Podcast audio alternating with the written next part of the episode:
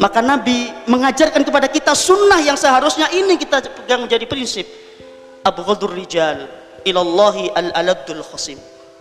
Mari sedikit demi sedikit kita meninggalkan perdebatan-perdebatan yang sesungguhnya oleh para ulama kita sudah selesai dibahas belasan abad tahun yang lalu.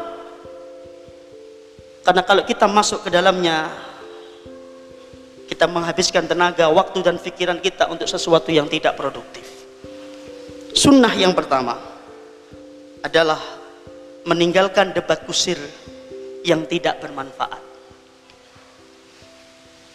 Kemudian yang kedua, ma'asyal muslimin, di antara sunnah yang tidak kalah penting daripada sunnah-sunnah yang hanya bersifat zahir saja di dalam menghadapi perbedaan-perbedaan yang ada saat ini di dalam menghadapi asrul fitnah yang kita saat ini berada di dalamnya adalah sebagai seorang muslim kita tidak boleh bermudah-mudah untuk menyebarkan informasi-informasi yang kita sendiri tidak mengetahui kebenaran dan validitasnya. Ini adalah sunnah Rasulullah Sallallahu Alaihi Wasallam. Bukankah Rasulullah Sallallahu Alaihi Wasallam bersabda dalam sebuah hadis yang diriwayatkan oleh Al Imam Muslim? Qala Rasulullah Sallallahu Alaihi Wasallam, "Kafa bil mar'i kadhiban an yuhaddisa bi kulli ma sami'ah."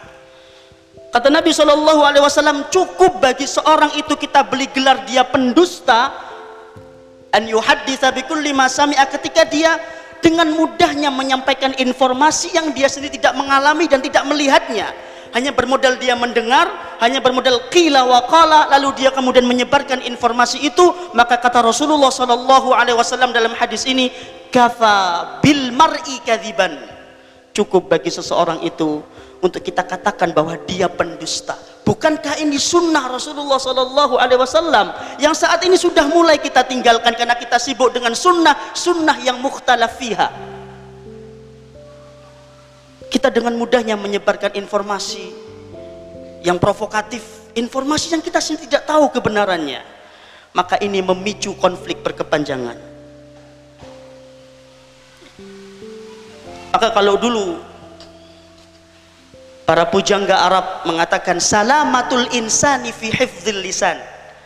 Keselamatan seseorang itu terletak kepada kemampuan dia menjaga lisannya. Maka dalam konteks kehidupan kita saat ini mungkin bisa berubah.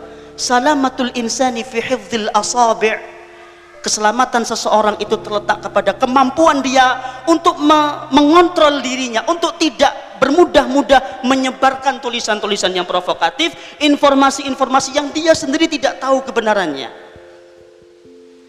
Bulian-bulian, hujatan-hujatan dan seterusnya yang menjadi dosa jariah yang akan kita bawa sampai kita meninggal dunia.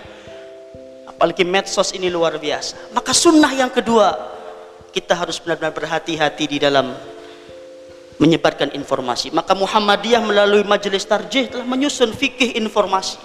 Bagaimana seorang muslim itu berinteraksi dengan informasi-informasi yang ada. Nah, ini sunnah yang sudah mulai ditinggalkan.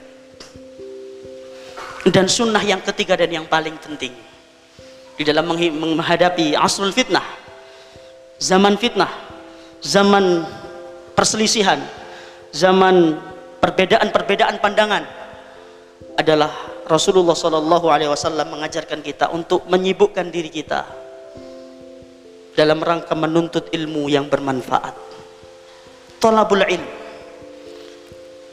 Sebagian ulama mengatakan bahwa tidak ada solusi yang terbaik, tidak ada cara yang paling tepat di dalam menghadapi kehidupan kita saat ini, di mana kita dihadapkan dengan berbagai macam informasi-informasi yang tidak jelas kebenarannya.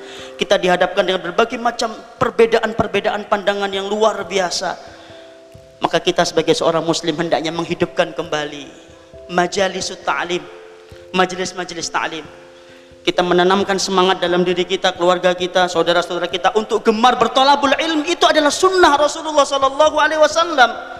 Bukankah Rasulullah bersabda khairukum man ta'allamal Qur'ana wa 'allamahu. Sebaik-baik kalian adalah orang yang mempelajari Al-Qur'an dan mengamalkannya